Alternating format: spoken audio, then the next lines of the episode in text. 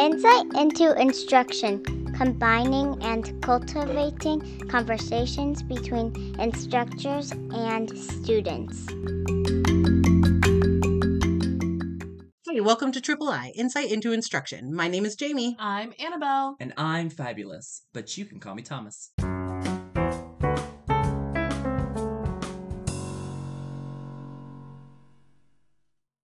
This week we covered Chapter 5, Assessment as Learning, from the Gottlieb text. As we were provided no specific prompt, we will be taking sections from the chapter, breaking them down, making connections, and discoursing.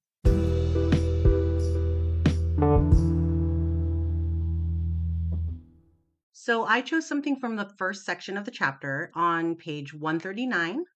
Um, this page, Gottlieb brings up a research based model created by Mary Jane O'Connell and Kara Vandas. I'm not sure the pronunciation of the names. And it was basically designed to foster learner centered practices and collaborative learning to build trust between teachers and students. And so the model's acrostic namesake, trust, reads talent, discovering every student's assets for learning, rapport and responsiveness, forging relationships based on trust and mutual respect, the us factor, believing that everyone can learn and contribute to the learning process, structures, setting up mechanisms that enable students to become owners of their learning, and time, offering opportunities to nurture the relationship between teachers and students.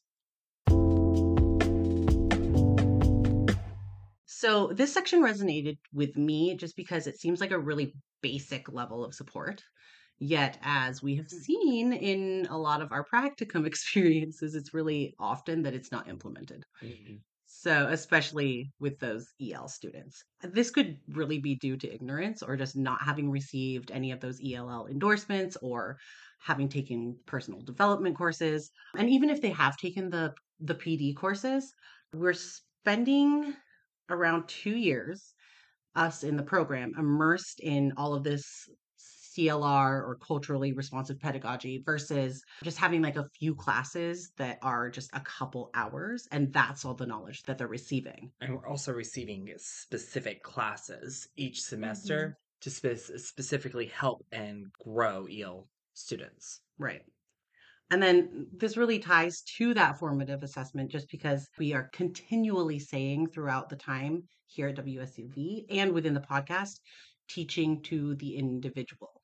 So, and, and when you're teaching to the individual, you're scaffolding, you're differentiating, but it's specific to each individual person. So it's Mhm. not, here's a broad scaffold for all EL students because each EL student is going to have a completely potentially different level and not just a level overall, but a level within just speaking, oral literacy, or reading, or writing, or whatever it may be. Definitely. And that's where I think the structures section of trust that you were talking about is also so huge. It's setting up those mechanisms that enable students to become owners of their own learning, right? So that has to be scaffolded, like you mentioned, but also just having that be a repeated, integrated part of your classroom. I feel like that's not something that you can just throw in every once in a while because you learned about it one time at that conference. It's something that has to be woven into everything else, or else that structure is not there for students to feel safe or know how to go about this learning like mm, never mind lost The learning model. And as and as David taught uh, taught us that we should also scaffold for each individual level Mhm. because like even if I was a middle school teacher, which all uh, we know teachers don't have enough time to do any of the Mhm. stuff we're asking, um, as well as just knowing and being able to have to be able to like the sheer number of students that teachers have. Mhm. Like if it's a middle school level, you're going to have to scaffold and just have level one, two, three, four, and five accessible because you're going to have close to 150 students come into your classroom per day Mhm. yes, getting to know each individual one is extremely important, but also you may not be able to individualize for that one student, but you know if they're level five in discourse or Mhm. in speaking, you have those resources and sentence frames and all those graphic organizers Right. ready for them. And it's like you said, it's that you it's not to be just thrown here and there, sprinkled in. It needs to be for each individual lesson because those students are there every single day. Right. Intentional It planning. needs to be intentional every single time Right. because that's how they're going to grow and that's how they're going to learn. And with using trust, which I love, by the way. like you can actually take the time to be able to do all this stuff, but also use it in a way that's meaningful and also beneficial for you and the student and not taking time but also making that time valuable. Yeah. So, to answer the questions from the reflection, uh, the first one is what are some effective strategies for building trust in your students? So, I have, I've got a, a whole lot in my brain. so, first of all, reading the student files and the student surveys and knowing their language levels coming in for the different subjects. True. Just Mhm. because they give you that when they come into the school. And so if you have that read, at least the first day when they walk into your classroom, you have some background knowledge. And if you don't have that, you need to make sure you get it from an administration. Because I know my one of my practicum teachers was like, "Oh, but they never handed it to me," and I was like, "Let's hound them. Grab it. I will. Ha- I would hound them. I want that information. It's so vital to their learning. So Mhm. vital. Um, but then I, I mentioned things like the getting to know you activities. So like the culture bag, the I am poem or who I am poem, I am from. um, I am from poem and who I am poem because we I think we Mhm. did one of those Yeah. as well. Yeah. The dear teacher letters that we did in our statistics Oh, class. yeah. dear Habby, but not Habby. And all of these can can be modified to fit to individual language levels. So then also the community events to include the family, phone calls, check-ins, whether that be like a monthly thing where it isn't behavior based, home visit post COVID, depending on the district. And then in general, having high expectations for all of your students in an equitable way ensures that productive struggle and helps those individuals stay in that zone of proximal development so that they are able to progress. So that's those were some of the things that I mentioned. And then just by running that classroom that encourages the student agency and selecting activities that really allow students to learn for mm-hmm. themselves rather than for the teacher. I think that those are some really effective strategies just to build that trust. And then the second question was what are the challenges and how might you overcome them when you are not familiar with the student's languages and culture?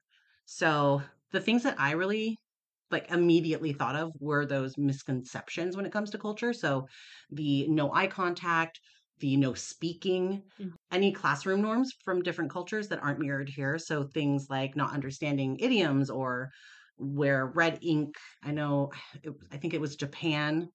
You're not supposed. China. Chi- is it Ch- China? I was reading one for Japan as well, um, but China.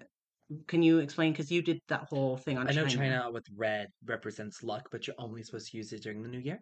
Okay. Mhm. And then there was another one where red ink was like was attached to death and things like that. So again, just knowing things like that, depending on the cultures that are within your classroom, is huge. But then Mhm. hugs and shaking hands and physical contact and any of those things that could be potentially disrespectful, shaking with the right hand versus the left hand. And then also language. So, in general, language can be a huge barrier. So, things like sheltered instruction, the repetition, the things that we learned from David as far as vocabulary, just to help the students understand what you're talking about in the first place. Because if they don't understand directions, I don't know how they're supposed to do anything else. You have to have that base level of, of understanding to start out. Well, that makes me think back to what we the project we did with Gisa where we chose a country. Like Mhm. I chose China with uh, Miss Allison, and we both we did a we we did just basically a Google search Mhm. and learn just what we could about their culture, like like what are the do's and their don'ts when they're in school? What are the do's and their don'ts in their home? Like what is that? What does the family structure look like? Just a basic Google understanding or Google search to find out baseline level information to base to help bridge because like I would never have thought that with some of the stuff we did learn, and I will be using that those reference sheets all through the my teaching years, but knowing what's acceptable and what's not, because you don't want to call on a student that it culturally doesn't want to be called on because if they get called on, it's like a symbol like they're not paying attention, they're not Mhm. doing what they're supposed to be doing. So right. and then they get freaked out because they're so used to just the teacher speaking and they're be quiet and they sit there and they they learn and it takes time for them to understand how we handle our culture and the way that they have theirs and have to like that melt that melting pot of culture that eventually a classroom will become but Mhm. when you have a new student you have to have you have to have that understanding so you know what barriers you're going to be overcoming or melding with that in a way yeah. Well, especially when that culture is in the classroom, but they're also having the other culture that is continuing at home. Mm-hmm. So even though you're allowed to speak out without either raising your hand or with raising your hand, bringing attention to yourself versus at home, you're still in that potentially that It's still- classroom mentality where quiet listening, speak when you're spoken to. Mm-hmm. That mindset. Yeah, it's hard. So, anyway, but yeah, I think that, I guess to sort of close everything up, I think that having an intentional plan hmm um, in place to meet each section of the trust model. We're able to be more responsive to the class overall, but specifically to the EL students, the multilingual students, along with any of those students who are underserved. And it's really prevalent when it comes to assessment. And, and unfortunately, I'm going to bring in standardized testing here, not being equitable towards multilingual learners because of cultural differences. So, word problems, talking about things that aren't relevant or don't make sense to students from the cultures other than the US. Mm-hmm. And then that brings in the importance of teaching again those idioms or the turn of phrase. But these things honestly shouldn't even be in standardized tests. No. And then, along with language and translation, there are a lot of things that make sense in rhyme. So, I think about music where it's rhyming in English, but when you transfer it over to another language, there's absolutely no rhyme Mhm. because the words are completely different. So, they're not, there's no accuracy there. Off of that, formative assessment within the classroom can be a lot more easily scaffolded and differentiated than a standardized test because when you're specifically learning your own students and their strengths and things that they need to work on throughout the year as well as the already knowing their background and their culture you're able to tap into those funds of knowledge to utilize them whether it be on tests or just for the entire classroom and then you're involving them in that decision making and you're providing activities and assignments that incite that critical thinking that relates to them and that helps them build that knowledge and understand what would be on those future summative assessments. Hmm but then it also allows them the sense of agency and you're able to again step back from that teacher traditional lecture paper repeat to do a more student led classroom so just by having the trust method before creating your tests or your exit tickets or providing to those supports like the sentence starters or the graphic organizers things like that as a teacher you're just able to hone in on the individual needs of the students because of the utilization of that trust model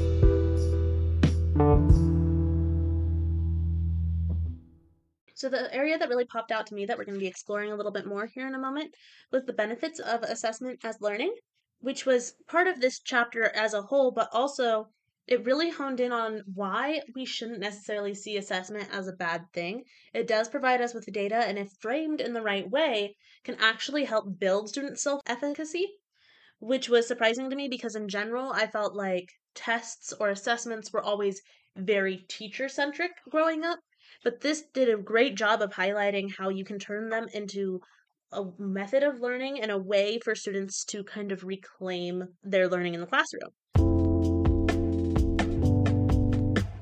So on page 140, they actually break it down into four huge ways that having assessment reframed as learning really helps students. And the first one is the develop how it helps develop habits of mind and inquiry.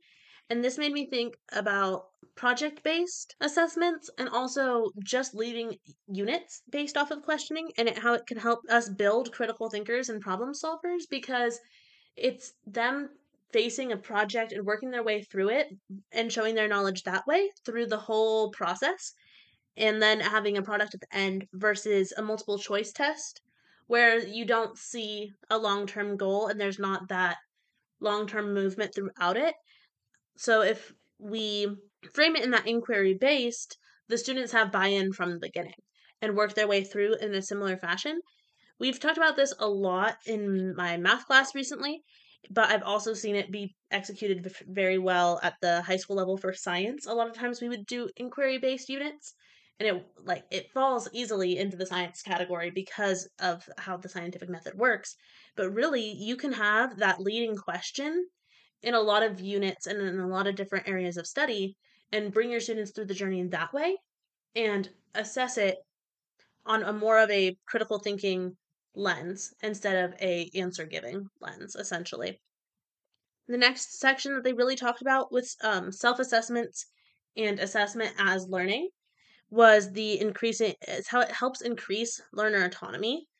And so what this talks about is essentially how a huge part that we talk about and go into even further later in the chapter is self assessment for students. And then it's no longer the teacher grading them, or at least to the same extent. They can even have it where they get to build the rubric themselves at the start of the unit. And I actually got to witness this at my work not too long ago. They have started a research unit on history and westward expansion, and the students are having to do a project on anything that they found interesting. They're making their own projects and get to present it in any way they find. And this is at like the fourth grade level. And so it was really interesting to see it executed at that age.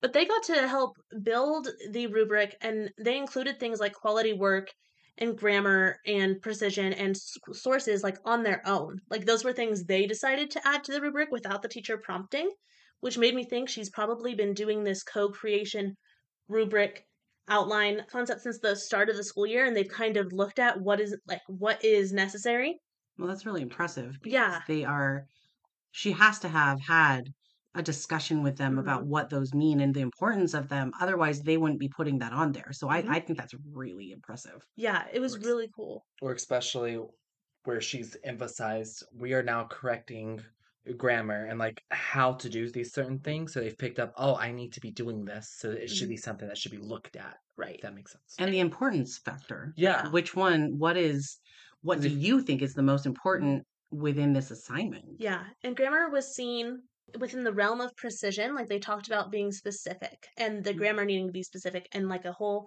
little section about that and kind of the detail oriented look at it. But the other parts was it doesn't answer my question is there some sort of visual like right now some of them are making totem poles some of them are building wagons some of them are baking things at home and bringing them in they can't eat them because of different rules of that district. But bringing in different baked goods different like presentations on clothing. And it's been really interesting to see how although they are so different you can assess them pretty similarly based off of the rubric that they got to make themselves. It's a very self-directed activity that they are just loving and that kind of tied into the next benefit that they talk about, which is advancing intrinsic motivation. Hmm. And we talked about this a lot in Gisela's class in the fall and about how much more successful students are when they have that personal buy in and they are intrinsically motivated instead of extrinsically motivated. Yeah. So if they are very mindful of their learning and mindful of their growth and seeing their assessment as a product of that learning, it's a lot easier for them to want to excel and want to do great and work with their strengths versus feeling in that deficit mindset that can come along with traditional standardized testing. And we've even talked about in Gisela's class how much more quickly students who were intrinsically motivated learned language Mhm. compared to those who end up as long term MLs, and how something that happens along the way with becoming long term is this sometimes this loss of intrinsic motivation and how important that is to bring both academically and from a ling- like linguistic acquisition sense. and when they're pick when they're creating this rubric they're actually choosing what they want to learn. Hmm and then they're well not what they want to learn but what they want to actually show their learning and how they're going to show that learning in a way that is beneficial for them as well as for the teacher to be like you get it. I- I- you get this you get this you get this and let me see the rubric that you created so i can then help you where where are you at and how can i help you move to that next step even though it's still an assessment it's still a way for a teacher to look at and say okay this is where you are it's wonderful now what's that next step? How can we make this even more? And like a lot of that discourse of other students have been like hmm oh you're doing this totem pole i'm doing this how can we like combine our knowledge? How, how can we how can my knowledge help you and your knowledge help me Definitely. And two of my major issues when I first, not issues, but ma- major like areas where I had questions for this teacher when she presented this assignment to me, one one was time. Because if students are just once they have the rubric built, if they're looking at it and see those as their check boxes and they just go through and reach their target, what are they going to do at the end of it if other students are super invested or taking something that takes longer time? Hmm. But how she's letting them do it is for these chunks of time once once you're done with one project, we just move along to answering another research question, like that they form, and they're just doing another project, and they just keep going with it. Oh. And the idea is to just like be engaged with the material that entire time. Yeah, like a continuation of learning. Mm-hmm. And and do they are they related? So like from one to the next when she asks another question, are they is it interconnected or is it just completely separate? It's all around like a lot of them are honing in on the Oregon Trail, but it's all around westward expansion in general. She gave them a few a few prompts, like a few ideas, but a lot of it is based off of what they decide. So one kid had started off with the totem pole idea and then realized that too many kids were doing it, so they kind of wrapped that up and did it but not super in depth and now this student is looking a lot more into masks and specifically within the Pacific Northwest how those looked at that time period Mm. my one other major concern when I first was thinking about this project or how I would execute this in my own future classroom was from a social economic sta- status Mm-hmm. of if some kids are coming in with all of these supplies and you're providing certain supplies, what is that going to look like as far as some students being able to produce just these brilliant projects while other students have limited resources and limited support at home? But what's been really interesting is because there's this openness, kids kids are more aware than we think of what resources Yeah. they do or not do or do not have and what strengths they do or do not have. And so it's been really interesting to see how they hone in on their interest and then find a way to apply it with what they What what, What resources they have, and then they're using that Mhm. rubric to create a because like if they have that rubric, they're able to decide, okay, well I only can do this. Mhm. But this is going to be really great. And so I'm going to do this, but this is the only resources I have for it. And the one thing that I love now that we live in an age of technology, they could take everything virtually. yes, we do Which- students are doing that. Which that opens up a wonderful, you could make a 3D model or all types of things on the Mhm. computer, which then it's already provided by the district. Mhm. So it's not that, that it kind of helps with that social economic status, yeah. e- Well- even though those, go. Oh no. Um, I was just gonna kind of piggyback off of you talking about not only the rubric and the resources, but that intrinsic want to learn is they're creating things Mhm. that are prob potentially harder on themselves than what the teacher would do. Oh, a hundred percent. Uh, Oh, Um, yeah. Look at And what we're so they doing could right do now. Something crazy. Look at what we're doing right now. We're creating a podcast. I mean, you said Right, a 3D model, like, Yeah. but I could imagine like a fourth grader being like, well, I'm going to create a 3D model because, you know, I'm given the opportunity to do so. And their, their minds can go so much further when you open up a rubric, but also they're creating the rubric. So Mhm. in their mind, they're probably leaving these openings to be able to be so much more creative than something that we might make that might stifle that creativity. But just like when we started this program, I thought we'd be writing papers the whole entire time Mhm. and doing stuff like that, and that's what I thought teaching looked like was papers. That. It was it was filling in the bubbles because what I did, Mhm. like just standardized tests, filling in the bubbles, spelling tests, and just things that are just like standardized tests. And now that I've taken these courses and I saw just the reason why we're doing this is because Jessica Masterson's rubric Mhm. was so open ended for Mhm. multimodal approach that we are able to make it into a podcast. And this is harder than the 500 pages that or 500 words that we could have just written and turned in. Is it more beneficial? Are we getting so much more of it? Heck yes. a thousand percent. Oh my god, yes. But it's hard it is harder, but we're gaining so much more. And if we apply that to our younger students, Mhm. they can soar even more.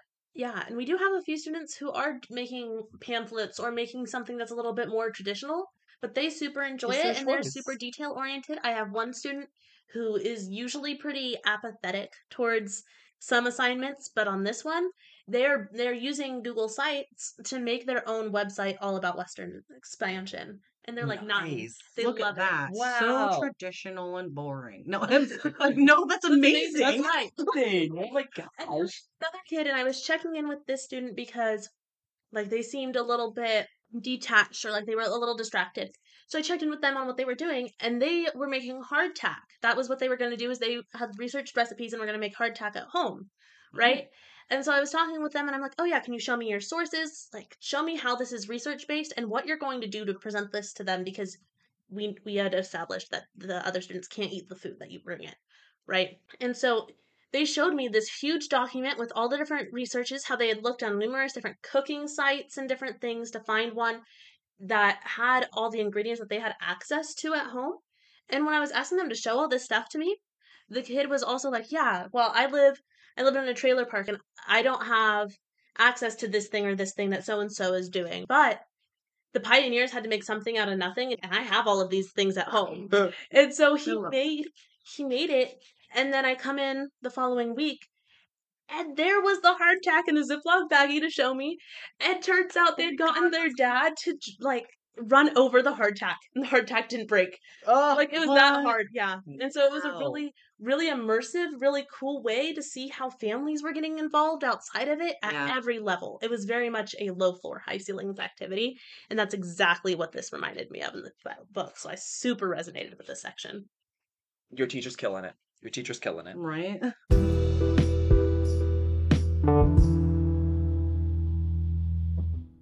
So, as everyone's talked about different parts of this chapter, Jamie started with the trust model and how just really getting to know your students so you can actually assess them. And then how Annabelle talked about how we're actually assessing them, making it very student led, making it very open ended, multimodal for the student autonomy and the student self efficacy. And what I wanted to really touch on and what really resonated with me is how are we evaluating these assessments? And so I'm going to speak about the reflection part. So I'm going to say these questions real quick, and then I will talk about it. The first question is Which assessment as a learning practice was most valuable to me as a teacher or teacher leader? And which practices do I believe are most adventurous for my students? As a grade level or department team, how might I think about creating a survey to glean information on students' personal interests mm. and learning styles? So on page 142 in our book, it talks about ways that we as teachers can make learning intrinsic, like you were talking about, Annabelle. And you, the ways you do that is devise ways of expanding students' learning. So as you were talking about how they are creating these projects and then they are like what are they doing afterwards like Jamie asked they have other questions so it's devising ways to expanding their students learning they finish their project like hey now what do i do the teacher is like okay well let's think about this. Here's this question to ponder. Here's this thought to ponder. Here's this scenario to ponder. And then taking all of their learning all of their projects and then finding ways to devise a way to then have students lead their conferences for their parents. Mm. So, and a way to do that, let me back up a little bit. So, planning their conferences, fostering students' accountability for learning and sharing learning with others are primary goals of having students take a lead in preparing and leading conferences, either with teachers or family members. So, having them say, okay, this is what I've learned. This is my summative. So, I'm creating this huge project. And now I've created all of these projects and I want to show it to someone, whether they have the ability to have family members come or have the teachers come. But this process it, it isn't easy as I'm going to create all this stuff and I'm going to then go and give it to my parents or I'm going to give it to the teacher. There has to be a lot of intentional planning because the time for prepping is invaluable. This comes in with the students role playing a conference. This is where students are coming together and having that discourse with each other about this is what I'm going to show my family. What are you going to show your family? And having that discourse of like, oh, well, that's really wonderful, but didn't you do this? That maybe this might be a little bit different because you only have such like what 30 minutes to 45 minutes for it's it's really short. It's really a snippet of time, and it's stu- all student led. So the teachers are giving their thoughts, but they're really taking that back seat and be like, okay, yeah, you did learn that, and remember, you did learn this too, like helping Mhm. moderate, but it's all student led. They're creating their like create a slideshow or create a book or to reel it into my last one is creating a portfolio of their learning. So they are creating a portfolio of their yearly learning, or even there's some teachers do it semesterly, some people do it quarterly, some do it once a year. It depends on what is what your district is really what their guidelines are per se. I would do it quarterly because what you learn at the beginning of the year, trying to learn it present at the end of the year can be hard. But creating these portfolios really helps a way of like pictures of their products, explanations of their products, stuff that they're doing intentionally through the year to say, this is my portfolio. This is what I've learned in second grade this year.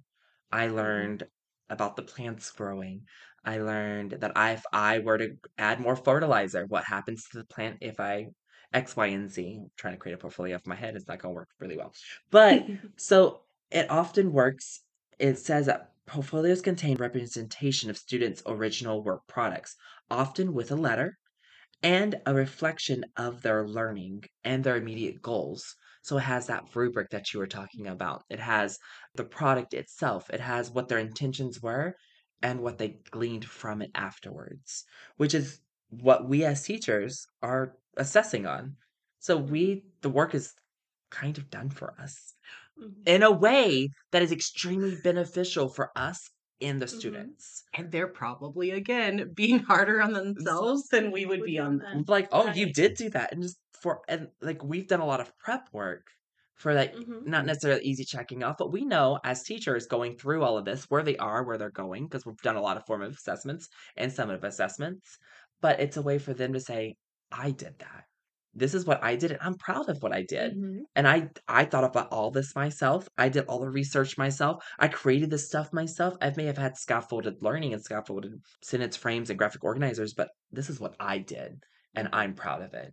And what way, what amazing way is that for us to present that to the families? And I love that you said quarterly because imagine building yourself up throughout the year rather than just, I don't know, just not getting any feedback through an entire Mhm. year of school and not being able to be proud of yourself or show the teacher what you're proud of until the end of the year with this huge summative thing that is probably going to create more stress than it is happiness. Yeah. Plus, you're reflecting on your learning and saying, How can I move forward from this? How can I learn more? How can I push myself further? And if you were to do, if you do it quarterly, you could say, okay, these are my goals for the next Right. quarter. These are my goals, and the teacher who is currently there can be can keep those students account help keep those kid or students accountable for their goals because if you created goals at the end of the year you have no idea if the next teacher is going to help them keep keep accountable or what their intentions are portfolios or what whatever you may have it mm-hmm.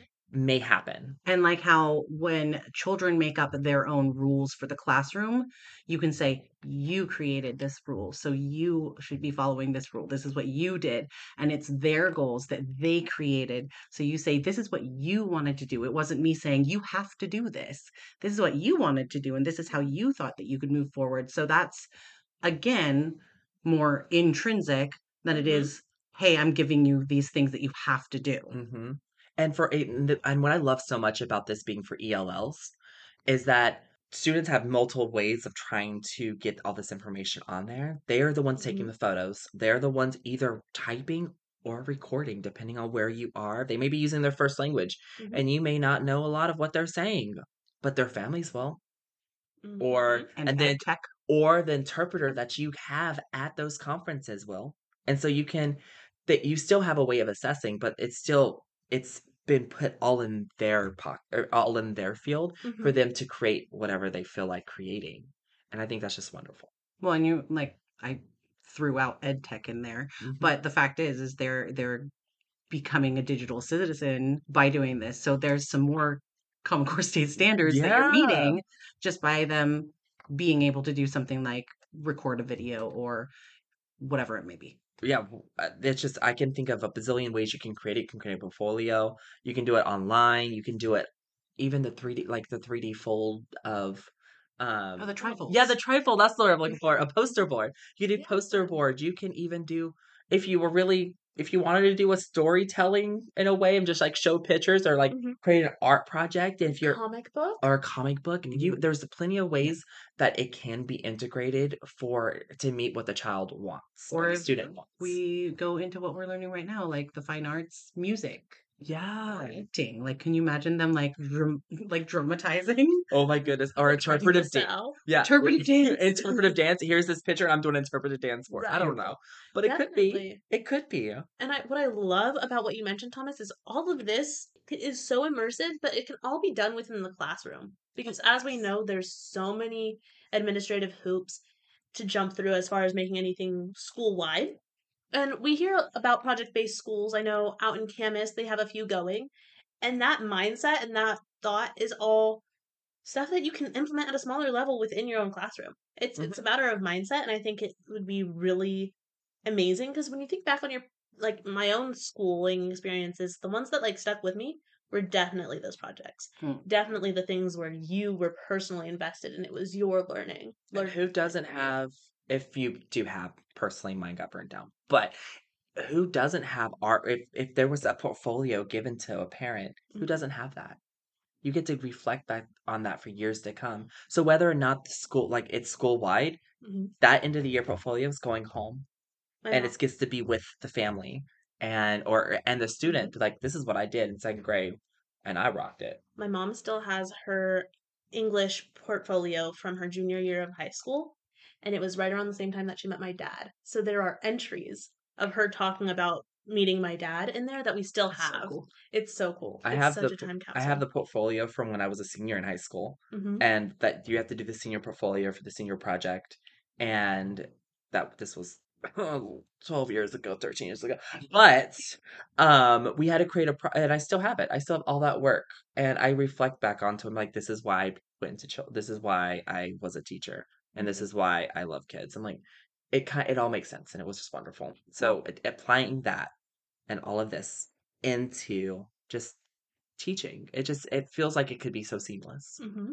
It makes me think of um, Irina and when she shared all of her EL, like her writing from the beginning when she first came into the program, and then when she exited the Mhm. program, and the difference between the the work product and how proud she was, even how I don't know how old she uh, was and how long ago it was, but I mean years hmm afterwards, she kept that and was like, "Look at this! Look what I did!" And I was in this program, and it was something that was just so tangible for me to see an EL student who had started at whatever level she was at and had exited out of the program and how proud she was of that still to this day. I was like, ah, snaps. And one thing that I would like to stress about this, it could work for any age.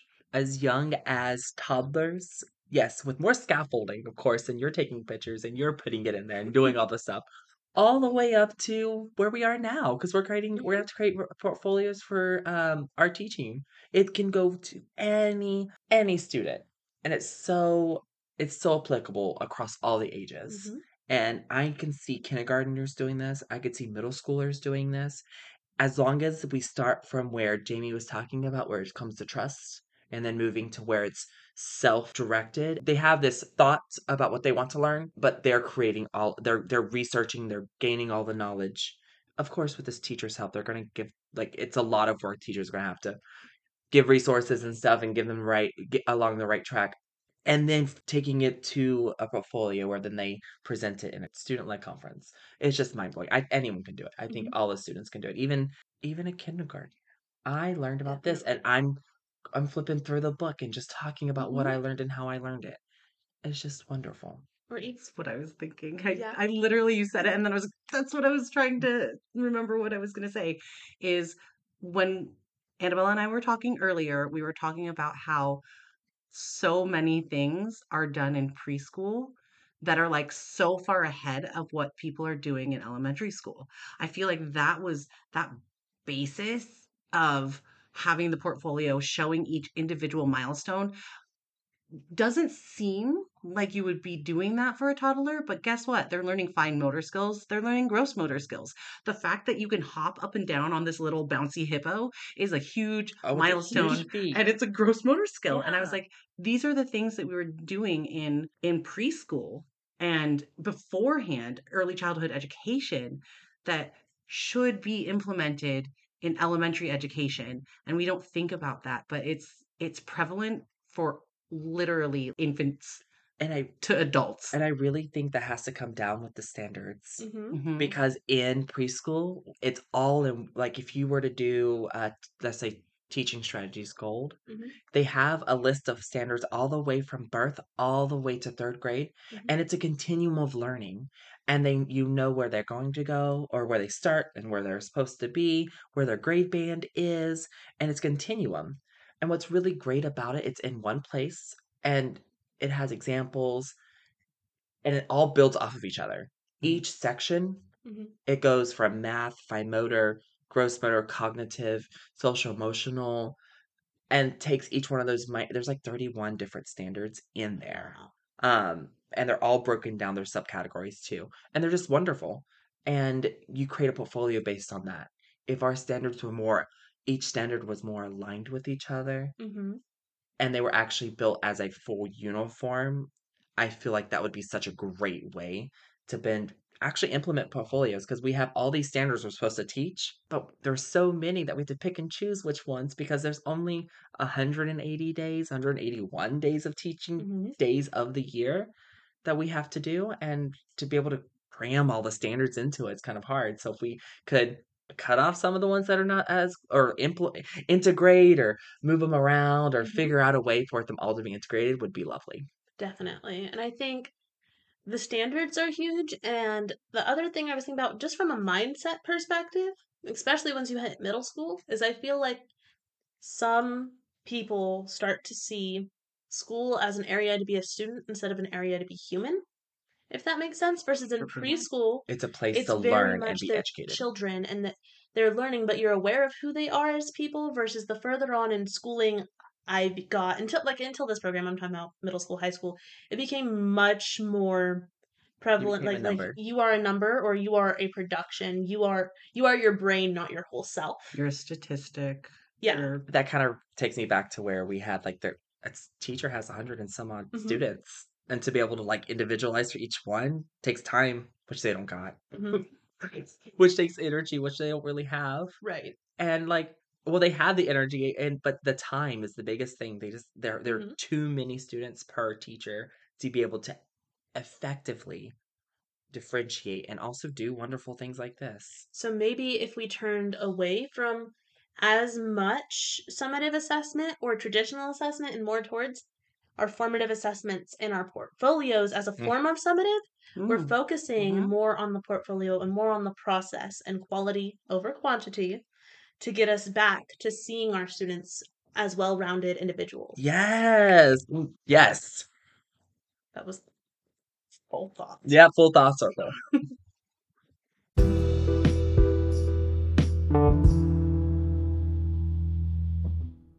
Another EL episode on the books. Thanks again for listening. We have just one more reflection due for this semester. Then we are on summer vacation. Over the summer, we plan to work on our website and we'll be attending the Lilly Conference in North Carolina in August.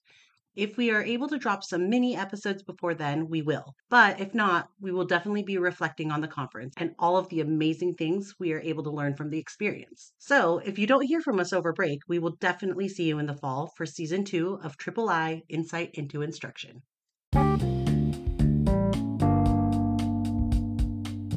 Thank you for coming along with us on this academic journey. Click that follow button so you can join us next time for more ins and outs of education, past, present, and future.